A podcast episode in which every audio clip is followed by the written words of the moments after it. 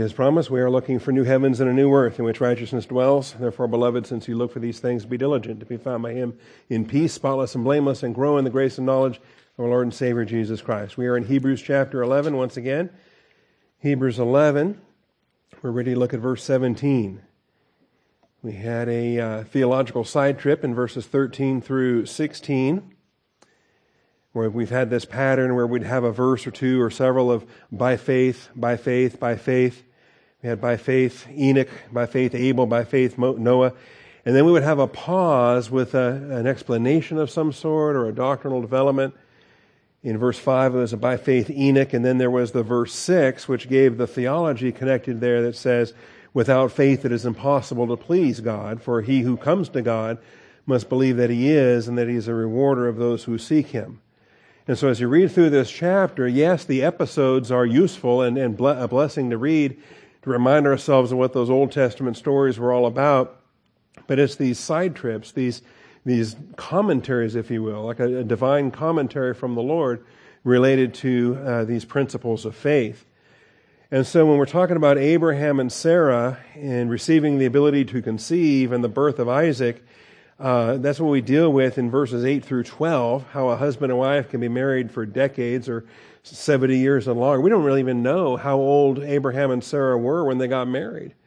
But assuming the normal age in that, in that era of world history that they were teenagers, and now uh, she's pushing 90, doesn't have a baby yet, and he's 100. All right. They've been married a long, long time. And uh, still believing in the promises here. Well, verses 13 through 16, what we were dealing with last week, I think, has some of the most profound aspects in the book of Hebrews to be found here, where we keep our eyes on the coming kingdom, we keep our eyes on the world to come, that we live as aliens and strangers. We're not thinking about what we've left behind, we're not thinking about what, what used to be. We're focused on the plan of God, we're focused on what's coming, what He has promised. And believers have always done that. Old Testament believers were doing that. New Testament believers should be doing that. Now we have different promises than Israel had, and the things to come for us are going to be uh, different than the things to come for Israel, but the principle is the same. We're walking by faith, we're trusting God, and we keep our eyes looking forward to the things to come. And that's uh, what we glean out of this chapter. All right, so for this morning, we're going to move on to by faith Abraham in verse 17. When he was tested, offered up Isaac. Before we do get started with this, let's take a moment for silent prayer and ask our Father's blessing upon our time of truth. Shall we pray?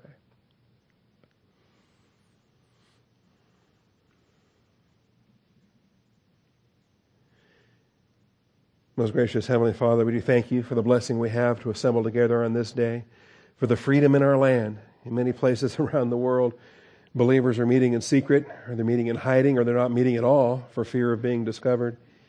But we're in a public building, Father, with a sign out front and a website telling the whole world who we are, where we are. And we're thankful that in this grace freedom that you've provided, we can be fed, we can grow. Father, I thank you that the living and abiding Word of God is pure, it's powerful, and it's ours. You've given it to us, Father, and we, we treasure it. We thank you for this privilege. We want to be diligent. We want to set aside our distractions. We want to focus entirely upon the truth that you've provided for us on this day. Might we learn it, might we believe it, might we live it. We thank you, Father, in Jesus Christ's name. Amen. All right, and so as we deal with by faith Abraham, and we're really looking at verses 17 through 19, and we know the story. The story comes from Genesis 21 and, and the birth of Isaac in Genesis 22 with his sacrifice and the, uh, the circumstances that happen here. It's a well known Bible story, so I, won't be giving away the end of the story. No spoiler alert here. We know that before he kills his son, God says don't, and so he doesn't. All right? And we're going to read that this morning. We're going to see the chapter. But the points that are being made are, are really um, powerful.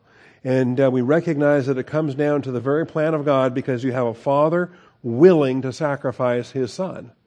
And that tells us everything we need to know about the father who is willing to sacrifice his son.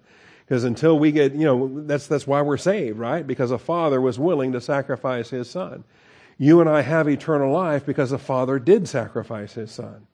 And that's the, the whole gospel is right there being able to be told in that story. And uh, we'll see that here today. So, verse 17 says, By faith, Abraham, when he was tested, offered up Isaac, and he who had received the promises was offering up his only begotten son. And there's doctrine in this, and we want to be clear as we go through and uh, bring these principles out. But remember, he is already walking by faith. He's already justified by faith. He's already believed God and it was reckoned to him as righteousness. He's already had enough faith and endured to where he received the promise of a son. And you think, okay, he's done everything God's asked him to do. Now it should be clear sailing. No, moving forward, God's going to ask even more. And now comes this task the son you waited a hundred years for, now I want you to kill him. And you think, well, that doesn't make any sense. Why did I wait a hundred years for this boy, and now you want me to kill him? We're not sure exactly how old he is, what the time frame is. He's old enough to walk by himself. He's old enough to talk by himself. He's old enough to carry his own wood, which is what he does here. And I think that itself is typology. That itself is powerful doctrine because didn't Jesus carry his own cross when uh, he was led away from the trial and taken to Calvary? Of course he did. And that imagery of Jesus carrying his cross and Isaac carrying his wood while trusting his father every step of the way. It's a beautiful picture that we have here. And this was given to the Jewish people in, in the first book of the Bible. When Moses writes the first book of, of the Hebrew canon, this story is, is right there for their evangelism, for their edification, for, for everything. And so uh, uh, we're, we're going to be blessed to be looking at these things here today. All right. So when he was tested, he offered up Isaac, and he who had received the promises was offering up his only begotten son. It was he to whom it was said, In Isaac your descendants shall be called. Remember, there was uh, another son through human effort that he fathered with Hagar, the handmaiden. And so Ishmael was, was older than Isaac. Say, well, how can he have two sons and have an only begotten son? We'll, we'll explain that. All right. Eh, you're not the first person that had that idea or thought about that. Well, we're going to teach that. But the idea is that Ishmael was the firstborn. Ishmael was the oldest, but he was not the son of promise, and he was not uh, procreated through faith. He was procreated through the opposite of faith. When God makes a promise and you decide that he needs help keeping his promise, and so you take matters into your own hands and try to do something about it, that's not faith. That's the lack of faith that says God needs your help. Faith says God doesn't need my help, and I'm going to wait until he provides what he promised to provide. So Isaac is the son of faith, and Ishmael is the son of human effort. And, and Abraham in his heart loved Isaac, uh, Ishmael. He wanted Ishmael to be the heir, and God said no. It's through Isaac shall your descendants be named. Now, the God who said, Through Isaac shall your descendants be named, then says, Go kill him. Does that seem to contradict? Does that seem to not make any sense? That's why it's faith. That's right. When, uh, when we don't, when what we're told to do doesn't make any sense, are we still trusting the God who saved us, the God who called us, the God who is laying our course before us? Do we still run with endurance the race that's set before us? Or do we stop and say, God, that doesn't make any sense to me. I'm going to opt out of this one. No, we walk by faith. We run by faith. This is what we're, we're called to do. Even when we don't understand. Even when it doesn't make any sense even when it doesn't seem to be possible. like that marvelous song about Noah. It wasn't raining when Noah obeyed. If he would have waited for the rain to start, it would have been too late. You got to obey even if it doesn't make any sense. Even when God promises to flood the earth and you're like, what's rain? I don't understand. You obey God anyway. You do what he tells you to do. And this is what Abraham does. He kills, he, he begins to kill his son. And this was his thinking now. In verse 19, he considered. Isn't that beautiful? See, faith is not just, a, oh, well, I'm going to close my eyes and hope for the best. Faith is not a thoughtless, slavish obedience. You do consider. Abraham considered. And when there's things that don't make sense, you still consider them, but you then surrender them to what does make sense is that my God is able to do this. My God loves me. My God has a plan. My God knows what He's doing. So he considered that God is able to raise people even from the dead. This is what Abraham considered. Now, why did he consider that? When has Abraham ever had an example in the Bible of someone rising from the dead? Oh, wait a minute. Abraham didn't have a Bible. Genesis hadn't been written yet. Why did Abraham have an idea that someone could rise from the dead, that God could raise someone from the dead? Had that ever happened before? The closest thing that ever happened was Enoch got translated without dying. He got translated out of here. Abraham would have known that story. But the idea of someone who died that came back to life, that was restored back to this earth. Now, that, while that had not happened, I believe there were prophecies of, of that because Job speaks about that. Job says, I know that my Redeemer lives, and that even after my flesh is destroyed, from my flesh I will see God. Job understood resurrection. And if Job understood resurrection, why would Abraham not understand resurrection? At least as a possibility. As God, who is able to give life, is able to give it again to someone that died. So he considered that God is able. God is able. If he is omnipotent, then what is he not able to do? God is able to raise people even from the dead, from which, and the last phrase of this is, is uh, significant, we'll talk about this, from which he also received him back as a type. He also received him back as a type. Now that's an also. He received him back as a son. he received him back as the heir of the promise. He received him back as the boy that would grow up and get married and have, uh, have children. Jacob and Esau. We, so he receives him back as that, but he also receives him back as a type. Notice that? Which means that this episode, the episode of Jehovah Jireh, is the typological explanation and Old Testament teaching for gospel information. It is Old Testament teaching for a father who sacrifices his only begotten son. And so you can take Genesis 22 and give the gospel if you're an Old Testament believer. That's why it was designed to be there. He receives him back as a type, as a loving father and a trusting son. And that son who's willing to die and that son who is restored. That's the type for the son who does die and the son who is resurrected. That is, of course, our Lord and our Savior, Jesus Christ. All right, so what we're looking at here in verses 17 through 19, we're looking at the Abraham and Isaac episode. Abraham and Isaac is the greatest typology of Scripture, my opinion. All right, and so we should put a, a, an asterisk there with a footnote in Pastor Bob's opinion. Okay, and I guess it's arguable if folks want to defend something else as being a greater type. Let me know. I'd be glad to talk to you about it. But of all the types in Scripture, the people that are types, events that are types, places that are types, the typology of Scripture, where something in the Old Testament represents something else, something prophetic, something future. That's called typology. And it's throughout the Bible. But to me, this is the greatest of them all. So let's turn back to Genesis 22. Genesis 22. God is so great the way He does this. This is, uh, He gives us Bible stories that you think, well, that's for children. Children need the Bible stories. We all need the Bible stories. Let me tell you. Yes, children can learn the Bible stories, but then adults need to learn the Bible stories and the doctrine that goes with them. The blessings that we have to see the typology of Abraham and Isaac and the, the antitype of God the Father and God the Son and the purchase of our eternal life. So in Genesis 22, after waiting 100 years to have a baby, it came about after these things that God tested Abraham. Now, this is a test, it's not a temptation. God does not tempt anyone, but He tests all of us.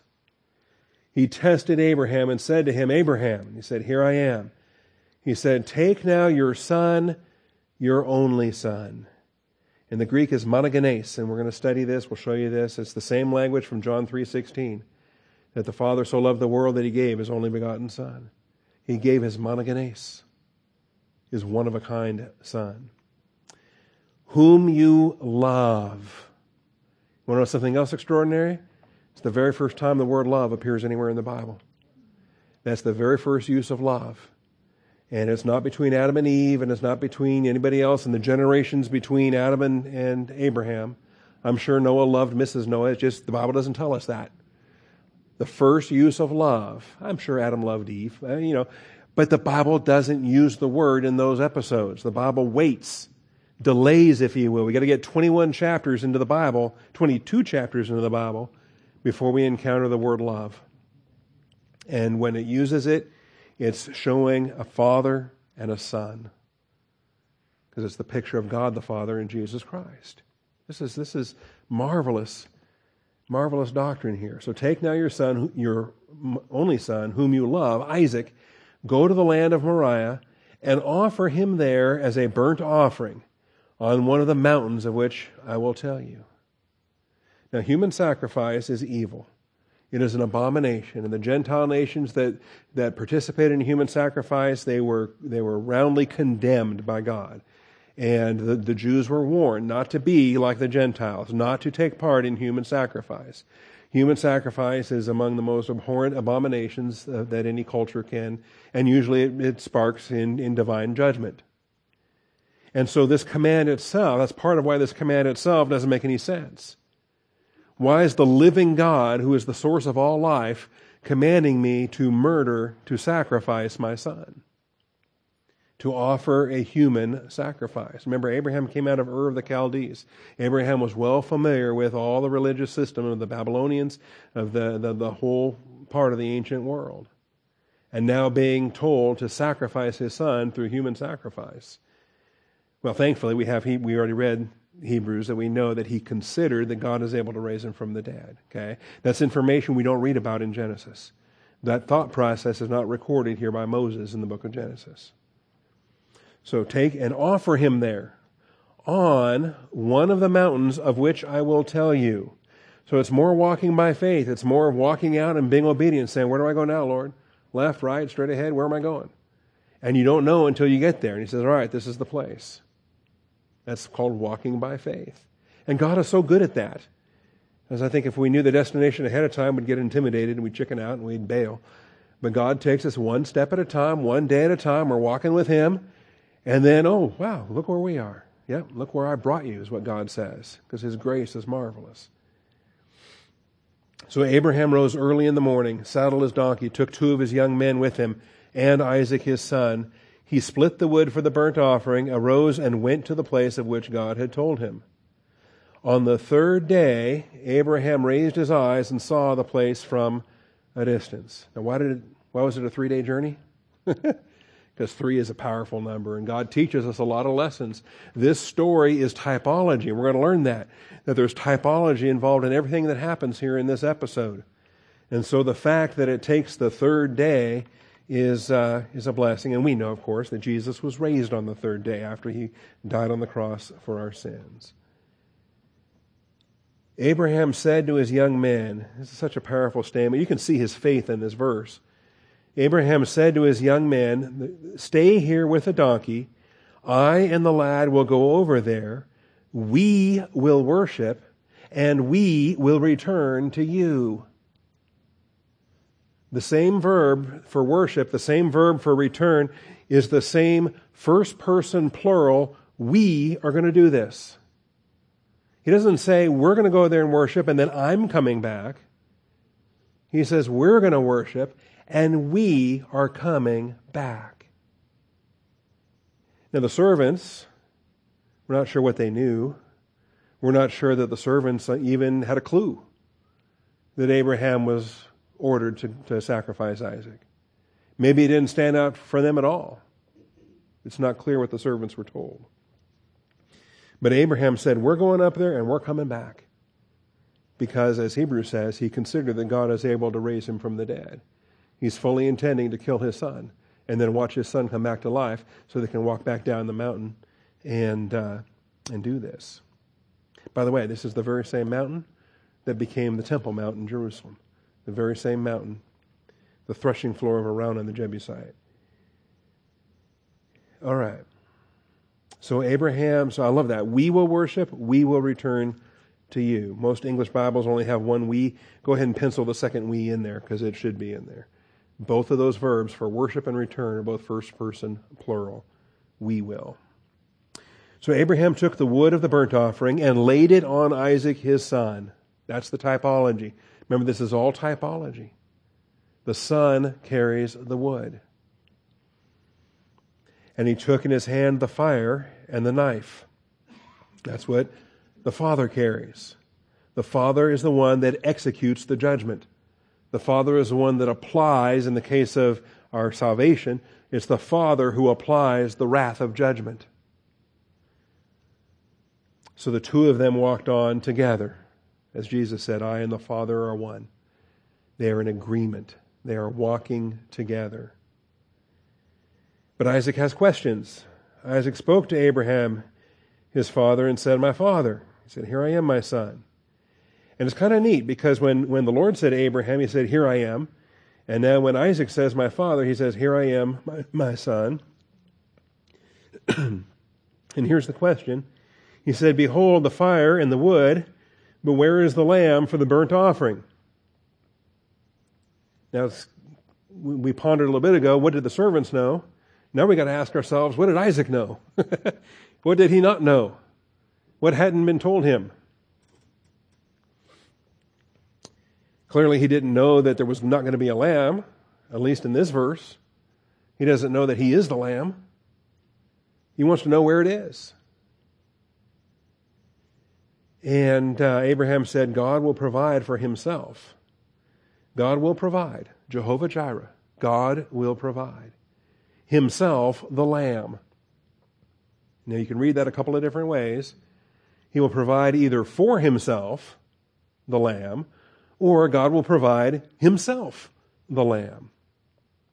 And that's what I like. I, I, that kind of fun. I'm partial to that translation. God will provide himself the Lamb, which becomes prophetic. God himself the Lamb, which of course is Jesus. God will provide for himself the lamb for the burnt offering, my son. So the two of them walked on together. Now, again, we ask ourselves, what did Isaac know and when did he know it? How did he accept this answer as valid? And then how did he volitionally agree with this procedure when he gets up to the top of the mountain and there's no lamb. And when his father says, Get on that altar, and his father ties him down. At some point, in either verse 8, verse 9, somewhere in here, Isaac understands what his father is saying, and he submits to it. So the two of them walked on together. They came to the place of which God had told him, and Abraham built the altar there and arranged the wood and bound his son Isaac. Again, we don't know his exact age. Is he a teenager? Is he 12? Is he 33? I've read every theory under the sun related to the age of Isaac here. Fact is, we don't know. but he, um, and even the Jewish rabbis had a bunch of debates about this too, about how old he was. But at the point where he bound his son Isaac, remembering that this is typology, since this is typology, and Hebrews tells us this is typology, should we read this verse and imagine that Isaac is kicking and screaming and, and fighting him and, and non cooperative at this point? Not at all. Because we know what the antitype is. We know the fulfillment is Jesus who went willingly as a lamb without raising his voice and submitting to the will of the Father. He bound his son Isaac and laid him on the altar on top of the wood. And, and no more words from Isaac here. He doesn't say a thing. It's like the lamb doesn't say a thing. And Abraham stretched out his hand and took the knife to slay his son. Stretched out and took and uh, to slay his son. I think the traditions are correct that it may even be that his arm was in the downward motion, whatever the case may be, and that the angel of the Lord stayed his hand and grabbed his hand. But the angel of the Lord called to him from heaven and said, Abraham, Abraham. Notice the doubling of that name? And he said, Here I am. Each step of the way, each step of the way, he's walking by faith. So he said, Do not stretch out your hand against the lad. That's our only clue as to the age of, uh, the age of Isaac here in this whole chapter, is that expression lad there in verse 12. I know that you fear God since you have not withheld your son, your only son, from me. There's monogenes again. Your only son from me. Now, this is Hebrew, so the language is different in Hebrew, but when they translated this into Greek in the Septuagint, they used the monogenes vocabulary that John will use in John 3:16 and other New Testament passages. Okay? That's not an accident, not a coincidence. For now I know that you fear God. Interesting verse if you're ever studying the doctrine of omniscience, God knows everything. He's always known everything. He's known everything before there was anything. When all there was was God, God knew everything. Why did he need this display? Okay. Fallacy in the question. He didn't need the display, but he's using the display. And now he knows experientially, he knows not just through omniscience, he knows through observation and experience. You can know things multiple ways. And we often we know things multiple ways. We know things because we, we were told them, we know things because we saw them, we know things because we did them, or all the above. So God knows, He's always known with omniscience that Abraham loves him. But now He knows by observation, by demonstration, so that the typology can be used to preach the gospel to unbelievers in, the, in Old Testament times. That there's a loving father who loves his son that's willing to kill his son. All right. Now I know that you fear God, since you have not withheld your son, your only son, from me. A great way to measure how much you fear God is to ask yourself, where do you draw the line? Are you willing to walk the Christian way of life as long as it's convenient? Are you willing to walk the Christian way of life as long as it doesn't cost you too much? Unless there's something better going on? But if there's a, is there a line you won't cross, a bridge you won't cross, or pick your metaphor? Is there, is there a point that you say, haven't I done enough, God? Let somebody else do this now? Well, that's, uh, it's a bit of a benchmark for where your faith is and where your fear of the Lord is. Because there should be no line. It's be faithful unto death, and I will give you the crown of life. There's, there's no line. If God asks it of you, He asks it of you. Do you fear God or do you not fear God? And so uh, you have not withheld your son, your only son, from me. If there's one thing you withhold, then that's one thing that needs to be dealt with in your, in your uh, faith before God. I suspect many of us have more than one thing. That we might have, you know, a dozen things or a hundred things. We're still reaching that point in our maturity. All right. Then Abraham raised his eyes and looked, and behold. I love, I love this language because it's so it's it's it's drawn out, it's it's um, repeated. All these expressions for seeing. He raised his eyes he looked, behold. Why didn't I see that before? Why didn't Abraham or Isaac see that before? Neither one of them saw it. They got up there. They looked around. This place is Jehovah Jireh. After all, God will provide, and there's nothing here. So Isaac, Abraham says, "All right, Isaac, it's you. You're the lamb." Isaac says, "Yes, sir. I'm the lamb." He lays on the altar. Abraham ties him down. Okay? That's how I'm understanding, I'm interpolating Hebrews back now into Genesis 22. All right? Understand, I'm not making this up. I'm taking what God gives us in Hebrews 11 and now reading it back into Genesis 22. And now they see something they didn't see before. And I think that's a truth as well. When you walk by faith, you're going to see things you never saw before. And in fact, until you go through the toughest times and come through the other side, then you'll start seeing things differently, won't you? All right. So Abraham raised his eyes, looked, behold, behind him a ram caught in the thicket by its horns. Not too bad for the ram. well, but that's see, that's what gets him stuck there. He's he's got no options. He's stuck. And Abraham went and took the ram, offered him for a burnt offering in place of his son. And so Abraham called the name of that place, the Lord will provide. You see, when there is a sacrifice demanded, God may, in fact, accept a, sac- a substitute in its place, as is the case here.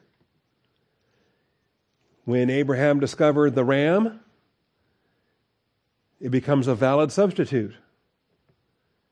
And you can imagine the conversation between Abraham and the Lord here. All right, Lord, the Lord will provide. The Lord has provided. Is this what you want me? I'm going to save Isaac now, and I'm going to kill this ram in his place. This is now the substitute for Isaac.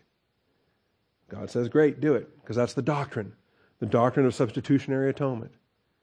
Adam and Eve were taught that. Cain and Abel were taught that. Every generation since the fall has been taught that. Now Abraham is able to take that concept and put it to application by providing the substitute for his son. And for Isaac, that's great.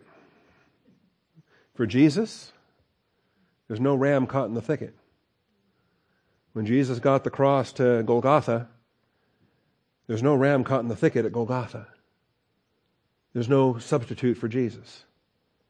There's no other way. Jesus said, If it's possible, let this cup pass by me. It was not possible. If Jesus does not sacrifice himself, we don't get saved. There is no, Jehovah Jireh has no alternative to Jesus. He is the one and only, the one of a kind. So, Abraham called the name of the place the Lord will provide, Jehovah Jireh, and said, as it is said to this day, even in Moses' lifetime, as he's writing the book of Genesis, it was still proverbial. In the mount of the Lord it will be provided. So the typology becomes proverbial. He receives him back as a type. The typology is not just for Abraham, it's for Abraham and his seed because the promise is for Abraham and his seed. The typology was from this day moving forward for the whole history of Israel. Not only is there the typology, but there's the proverb. And so here's what it said In the mount of the Lord it will be provided. This is Old Testament evangelism right here. This is looking forward. Messiah is coming, and in the mount of the Lord it will be provided. This is what they have to look forward to. So when Jesus is trying to get his disciples ready for the cross, they should have rejoiced. They should have been thrilled when he said, I'm going to be sac- betrayed and crucified and raised again on the third day. And they should have responded by faith with, In the mount of the Lord it will be provided. The Lord will provide Then all of this, and of course they didn't, they were very distraught and subjected. In fact, most of the disciples didn't, none of the disciples believed until after the resurrection related to those things. All right. Then the angel of the Lord called to Abraham a second time from heaven and said, By myself I have sworn, declares the Lord. Something powerful can happen because of the victory there because of the victory on Mount Moriah. Something powerful can happen next. Had it not been victorious, this wouldn't be happening. But Yahweh is making a vow in his name. By myself I have sworn. The God who cannot lie, and he vows. He takes an oath. Because you have done this thing and have not withheld your only son, your son, your only son Indeed, I will greatly bless you. Now, he's already had some of this expressed in the Abrahamic covenant, and those promises are still in effect, still valid, still eternal. But now he's going to take the earthly metaphor of dust of the earth, and he's going to add to it a heavenly metaphor of the stars of heaven. I will greatly multiply your seed as the stars of heaven and as the sand which is on the seashore. He gives both metaphors here in this verse and your seed shall possess the gate of their enemies. Anyway, we have the restatement of the Abrahamic covenant here. It's going to be confirmed to Isaac, confirmed to Jacob, the future of all this. In your seed, all the nations of the earth shall be blessed because you have obeyed my voice. Because. Because. The role of Abraham in, in establishing this typology is He's going to be greatly rewarded for this. Can you imagine? All right. So Abraham returned to his young man, they arose, went together to Beersheba, Abraham lived at Beersheba. All right. So this is the greatest typology in Scripture. And you can use this. You can witness to unbelievers with this. You can witness to Muslims with this. I've done this because the Muslims have this story in their Quran. They just change it up a bit. Okay? The Muslims, when, they, when, the, when the Arabs wrote the Quran, they changed the story because they hate the Jews anyway. And so the story here is Ishmael. It's the Arab kid that, Ab- that Abraham loves. It's Ishmael that goes up the mountain. It's Ishmael that Abraham is willing to sacrifice. It's Ishmael when Allah tells Abraham, don't sacrifice the son that you love. So they're, ripping, they're totally ripping off a, a Jewish story. They're just swapping out the Arab kid for the Jewish kid. Okay? But now, see, here's the thing you can change a story, but what are you going to do about the doctrine that goes with it? What are you going to do with the typology that goes with it? Because they don't have that. Their Quran says that Allah does not beget, Allah does not have a son. Allah is too grand to beget. He's beyond humanity. Allah doesn't have a son. So they rip off the story, they pervert the story, but they, they deny the doctrine that the story was designed to teach. And then when they talk about Jesus, they say, well, he's a prophet, but he's not the Son of God. And he's not, he didn't die on the cross. The Quran changes that story too. And so there's this myth about, well, Jesus was rescued, that Barabbas took his place, or sometimes Judas took his place. They're, they can't even get their story straight when they're, when they're lying about this. And they say that Jesus didn't die on the cross. Somebody that looked like him took his place. Well, you're miss, again, you're perverting the story and you're missing the point of the story. Because a ram can take the place of Isaac, but nothing, nobody can take the place of Jesus. So you're telling me that Barabbas took his place, was disguised, because Allah's kind of a trickster. Allah made Barabbas look like Jesus, put him on the cross, killed him, but Jesus was caught up to be with Allah without dying. That's the Muslim story. Anyway, I have been somewhat successful in, various discussions with Muslims, going back to my jail, my time in the jail. This is years ago now. But using this very story because it's in their Quran. They know the story. And then you're able to ask them, well, what is the typology? What is the theology? What is the, what is the proverbial application? What is, what is this all about? Why would Allah do this? Well, Allah sovereign. He can tell us to do whatever He wants us to do. Okay? And they have no, doc, no other foundation to build on. But we do. This is the glorious thing about our Bible and the, what I think is the greatest typology in Scripture. Now, with respect to being the only begotten, Abraham fathered Ishmael through Hagar. We know that from Genesis 16. So Isaac is not even the firstborn, he's the secondborn. He is the firstborn of Abraham and Sarah. That's significant because the covenant was with Abraham and Sarah, not with Abraham and Hagar. But Abram was renamed Abraham. Sarah was renamed, uh, uh, Sarai was renamed Sarah. Hagar was not renamed. Hagar was sent packing with Ishmael. And the covenant is with Abraham and Sarah, their son Isaac, the one of a kind. But even after Isaac, even after Sarah dies, he's going to have six other sons with Keturah. Did you know that? Genesis 25, Abraham remarries after he's been widowed. Because, you know, he's 160, he's still. And I don't know. I mean, he had some non functional years that God miraculously restored, and then uh, Sarah's gone, and he's. Anyway, he, he remarried. Nothing wrong with that. And had six more sons with Keturah. Significantly, they also were uh, granted cash settlements and departed.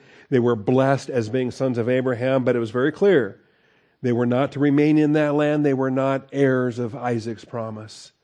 The Abrahamic covenant is only through Isaac, not through Ishmael and not through the sons of Keturah, who Ishmael came to dominate anyway in, in later history. Abraham fathered Ishmael through Hagar. He fathered six other sons through Keturah. Yet Isaac was Abraham's one of a kind son, one of a kind. Anytime you read only begotten, go ahead and pencil that out and pencil in one of a kind. One of a kind. And I think we end up with some of these issues whereby there's confusion all the way back to King James time and even earlier in the Bishop's Bible and some of the other translations of the monogenes. Only begotten, one of a kind. Monogenes. M O N O G E N E S. Monogenes. And we got a good assortment of New Testament verses and uh, Old Testament Septuagint verses from monogenes. Let's just uh, clear some things up. Uh, we don't do a lot of exegesis in this hour, but understand the verb genao means to beget. And, and there's no question on that. It means to beget, genao. And we have, that's G E N A O, if you want to write that down. And genao means to beget. Genos is a noun that means kind. And the confusion arises, I think, etymologically, but also theologically. Because the monogenao, or monogenes, comes from genos, not genao. It comes from kind, not begetting. And the reason why that's an issue is because what makes him a one of a kind son is that he's the son the father begat. Ooh, this, I mean, I better write this down. All right. So, we know what a genos is, right? You study uh, in, in, in plant and animal classifications, you got phylum, kingdom, genus, species. And so, when you get down to the genus and species end of things in the animal kingdom, right? You get down to the genus, that's your kind. That's the kind in Scripture, with everything that reproduces after its kind. It could be variations within species, but kind replicates within its kind. And so that's the Greek, that's the Greek genos, is kind. And so a monos, genos, is a one of a kind. That's a one of a kind. Now a monos genao would be a single birth, a one, an only born and only born. And where some of the confusion comes in and some of the mistranslations and other issues is that people have taken monogenes as being monos plus genao, the only born, instead of monos plus genos, the only one of its kind. In other words, the one of a kind son. So for Abraham and Isaac, Isaac was his one of a kind son. He was the miracle son, the son of faith, the son with Sarah, the only son with Sarah, the one of a kind son. Hagar did not produce a one of a kind son. Ishmael was not a one of a kind son. There's plenty of plenty of sons out there that are born from young Egyptian handmaidens. Right? There's tons of sons you can have with concubines. But the, the miracle son, the one of a kind son, the son of promise, is to the 100 year old man and the 90 year old wife and the faith that, that makes that happen. So, monos and genos, one of a kind, unique. One of a kind. All right. Now, again, I think the reason why theologically people took it there to the genao instead of the genos, because when you think about sons of God, how many sons of God are there? Well, I'm a son of God. Are you a son of God? Right? Believers today are sons of God, daughters of God, okay. Uh, angels, even before humans, there are, there's a classification of angels called the B'nai Ha-Elohim, the sons of God. And even some of them are called Elohim. They're called gods. And then there's other angels that are called sons of God. Right? Remember when God created the heavens and the earth and when he brought the angels and they could watch and they could sing about it? Sons of God. So if there are plural sons of God, what makes Jesus the one of a kind Son of God? See, because he's the only Son, because they're all created beings. They're all created angels, created spirit beings. Jesus is unique in that he's not created, he's God himself. God the Son is uncreated, eternal. He's God, just as God the Father is God, and He's also begotten of the Father. Today I have begotten thee. He is the only Son that the Father said, Today I have begotten thee. All those other angelic sons of God, they were all created. None of them were begotten. They were all created angelic beings. But Jesus alone did the Father beget in his humanity. Did he beget the hypostatic union so that God the Son could become the God man?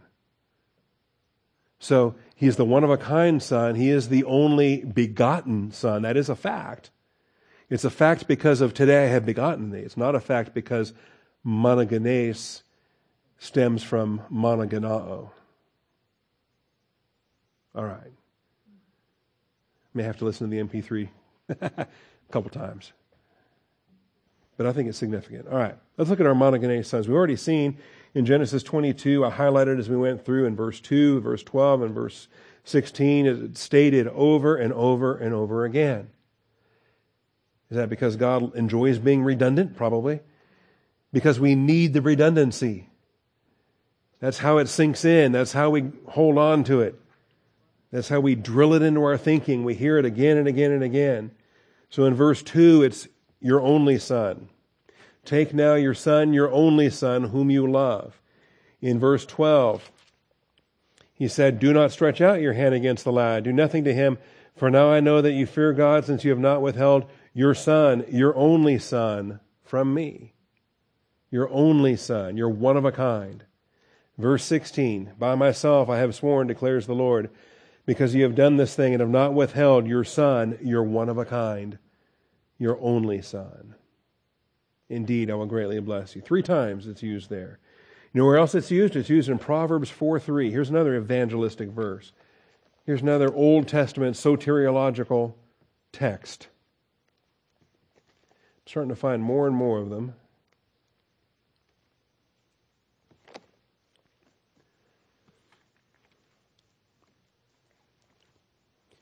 Proverbs 4 Hear, O sons, the instruction of a father. Give attention that you may gain understanding. For I give you sound teaching. Do not abandon my instruction. When I was a son to my father. Now, who's writing the Proverbs?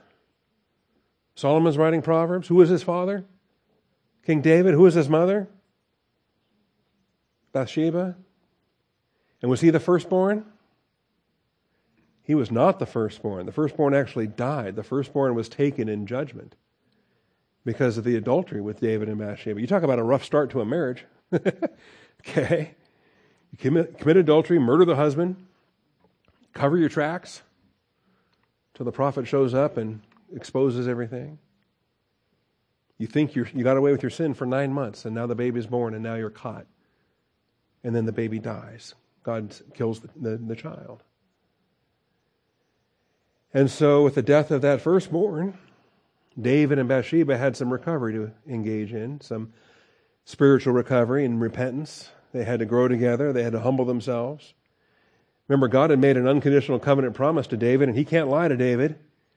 And this uh, Bathsheba adultery is not going to derail the Davidic covenant. It's not going to derail our salvation.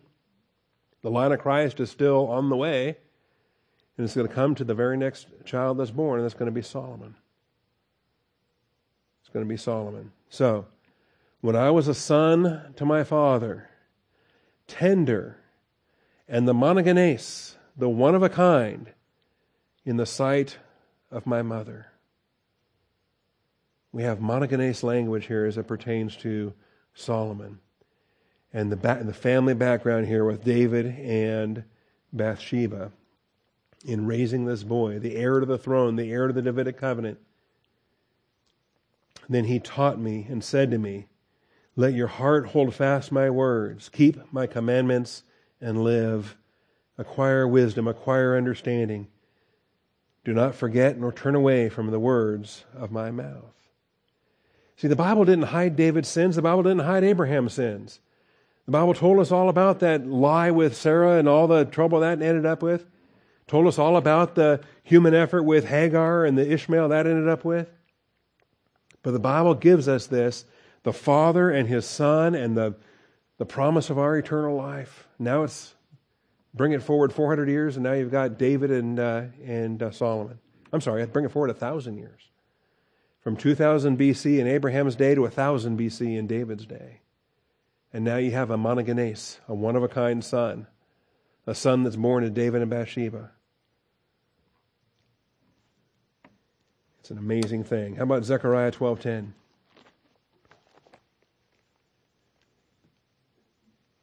Zechariah, Zephaniah, Haggai, Zechariah, Malachi. Right there at the end of your Old Testament. God gives the final prophetic word through Haggai, Zechariah, Malachi, and then he's silent for 400 years until uh, his son is born in Bethlehem. Zechariah 12.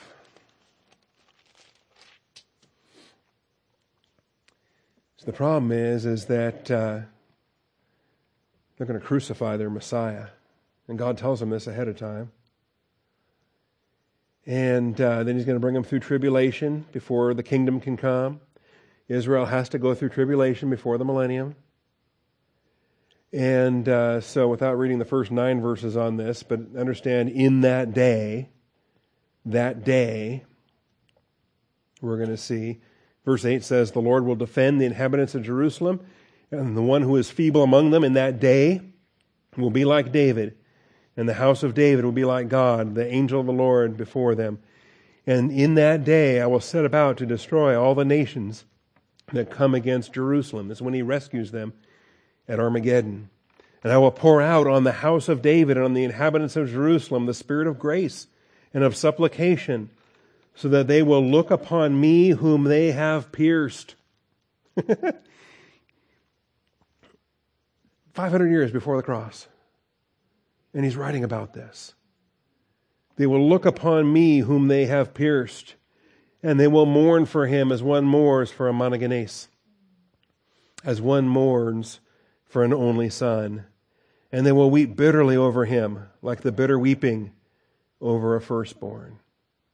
And in that day there will be great mourning in Jerusalem, like the mourning of Hadadrimmon in the plain of Megiddo. It's curious to me, this mourning that takes place, when does it stop? The land will mourn, every family by itself, the family of the house of David by itself, their wives by themselves, the family of the house of Nathan by itself, their wives by themselves, the family of the house of Levi by itself, and their wives by themselves, the family of the uh, Shimeites by itself, and their wives by themselves. That's a lot of mourning all the families that remain, every family by itself, their wives by themselves. All right. Now, someday we'll teach Zechariah. But there's uh, monogenes. Monogenes in Genesis, monogenes in Proverbs, monogenes in Zechariah. So, are we shocked when the Apostle John uses that language when he writes his gospel? The monogenes. And even before we get to John 3:16, we have it in John 1 the monogenes, the one of a kind. There is not another like Jesus Christ. All right, Matthew, Mark, Luke, and John.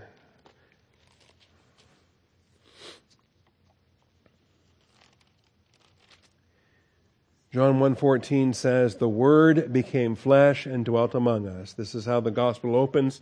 The gospel opens with the word, with the logos. In the beginning was the word, the word was with God, the word was God. God the Son has always existed. God the Son along with the Holy Spirit, along with the Father, we've had an eternal trinity. That's God forever. The word. But it's not God the Father who became flesh. It's not God the Holy Spirit who became flesh. It's God the Son the Word became flesh and dwelt among us. And we saw his glory. Glory is of the what? One of a kind. Glory is of the one of a kind from the Father, full of grace and truth. Glory is of the monogenes from the Father.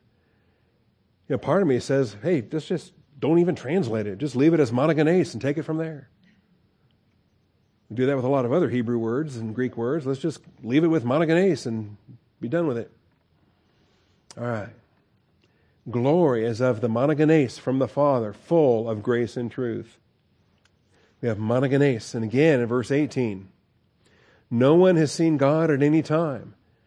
The monogenes God, the only begotten God, who is in the bosom of the Father, he has explained him.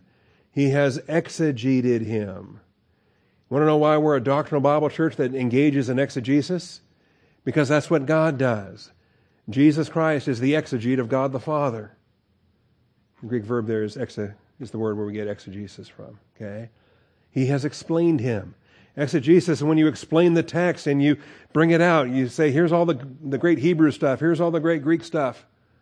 And if you don't speak Hebrew and Greek, well, then here's the best we can do in English. That's exegesis.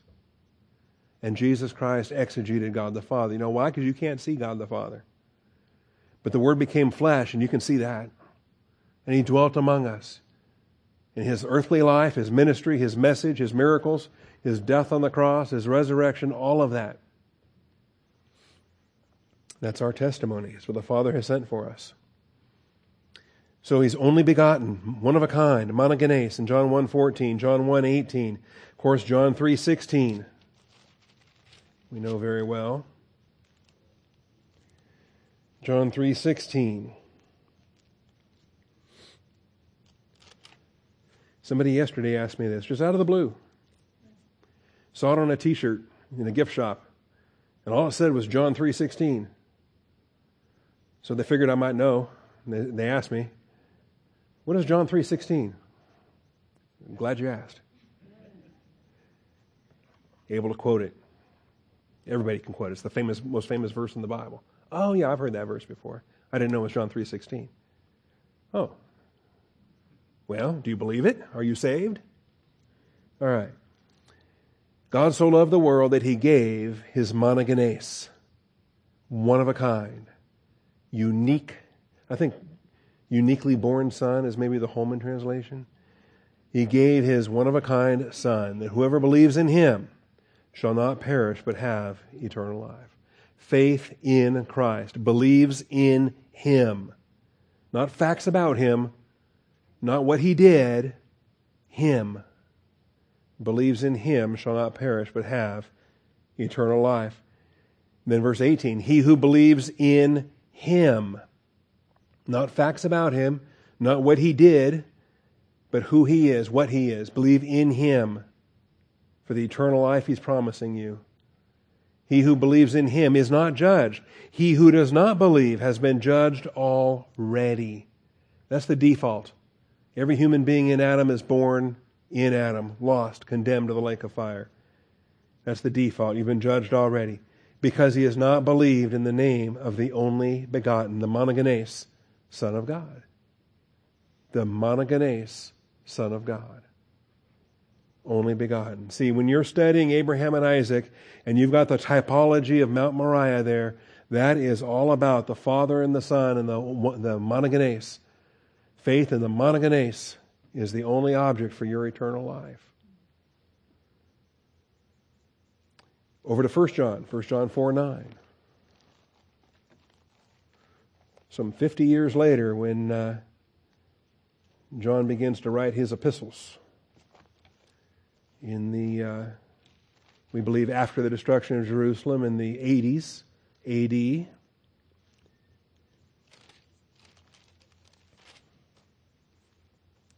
First John 4 9. You think, you think John learned something in the meantime?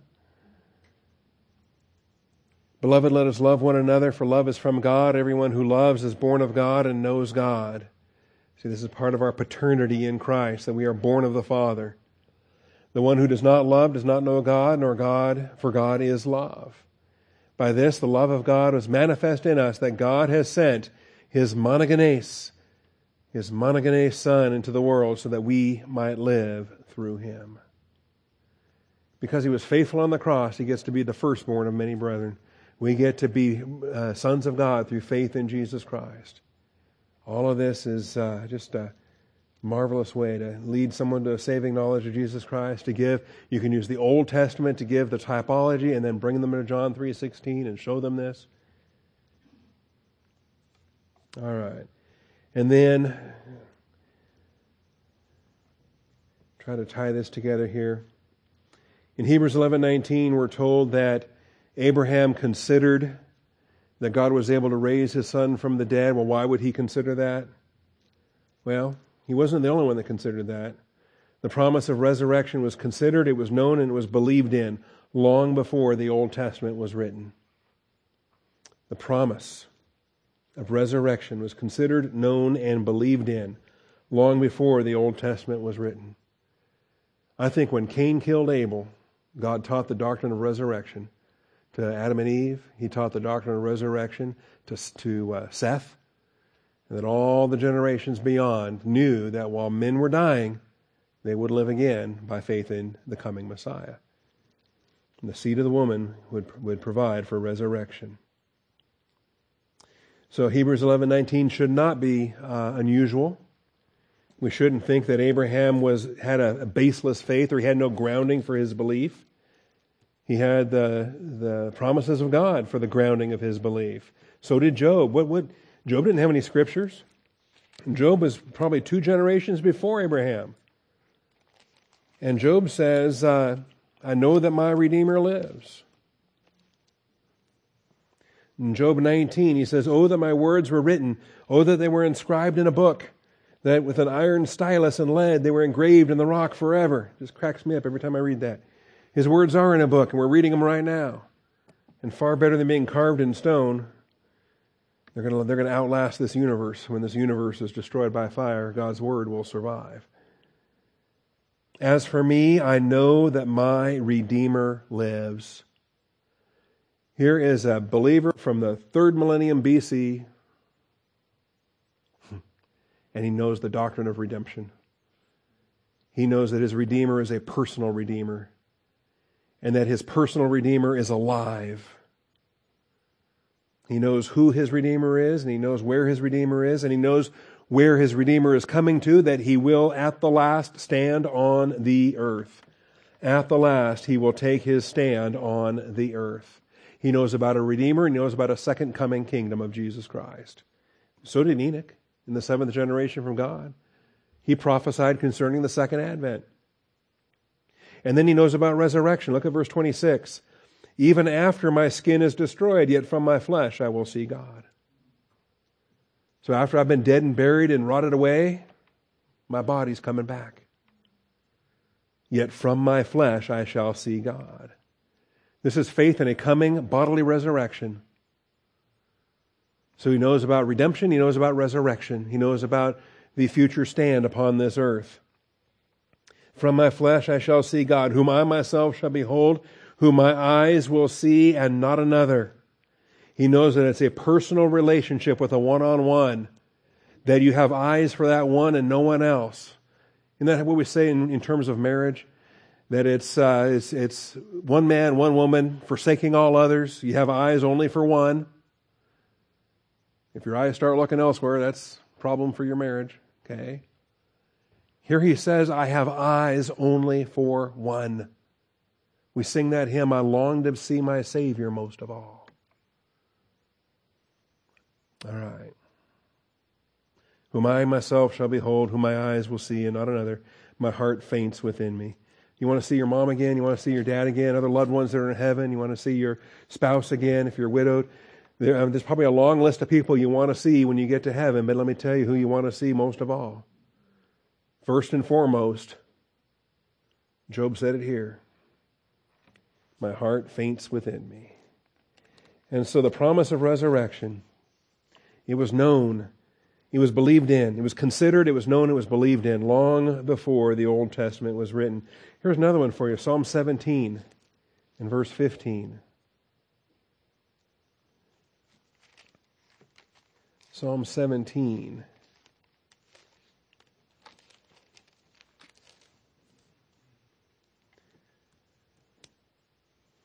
This is a prayer of David. This is 1000 BC. He says, um, let's see, verse 13 says, uh, Arise, O Lord, confront him, bring him low, deliver my soul from the wicked with your sword, from men with your hand, O Lord, from men of the world whose portion is in this life. Remember, in the world you will have tribulation. Just, just that's all right. We're in Christ, we're saved. Whose portion is in this life, whose belly you fill with your treasure. They are satisfied with children and leave their abundance to their babes. But as for me, I shall behold your face in righteousness. I will be satisfied with your likeness when I awake. What a contrast. You see the difference between verse 14 and verse 15? Here I'm out of time, and this is a message all by itself. Look at this. For the, for the worldly minded people, all they can think about is what they're leaving to their children when they die. For David, he can't wait to wake up and see the Lord face to face. So they leave their abundance to their babes. As for me, I shall behold your face in righteousness. I shall see him. I shall see him. A lot of our hymns communicate this. I shall behold your face in righteousness. I will be satisfied with your likeness when I awake. See, we say good night here, right? But good morning up there. We go to sleep here we wake up there. All of these uh, metaphors, all of these images of what it's like to pass from mortality into glory. Finally, uh, we don't have time, but you can, in James chapter 2, you got the faith of Abraham, which illustrates experiential justification. Abraham didn't get saved the night that he sacrificed Isaac. It was not positional justification on that episode, it was experiential sanctification on that episode. It's the perfecting of positional justification. But I'm out of time. That's James 2, verses 21 through 23. All right. The story of Abraham and Isaac. And uh, Hebrews rightly puts it in here in chapter 11. The story of Abraham and Isaac. All right. We'll come back next week. Actually, next week we're showing a video. We'll come back in two weeks to our book of Hebrews study. Next week is Potluck Sunday. Next week is the, uh, um, we have that the video I want to share, the ordination video from 1994.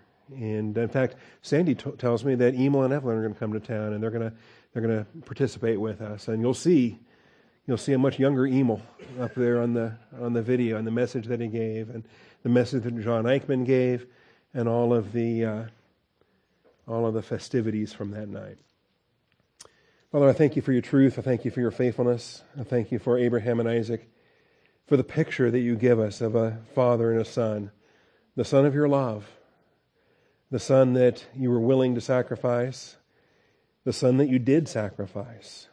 Unlike Abraham didn't have to, he was willing to, but he was given a substitute instead. You were willing to, and there was no substitute. There was no alternative.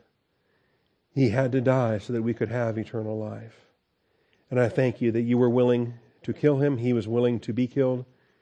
He was willing to accept your wrath for our sin. And I pray as we learn these things, and we know these things, we've known them for years maybe, but as we as we learn a way to teach these things to uh, to others, to children, to anyone, Father, I pray that we'll be equipped, that we'll be motivated, that uh, Father, we might be quick to give the uh, the account that is within us. Thank you, Father, for equipping us in this way. I thank you and I praise you in Jesus Christ's name. Amen. All righty.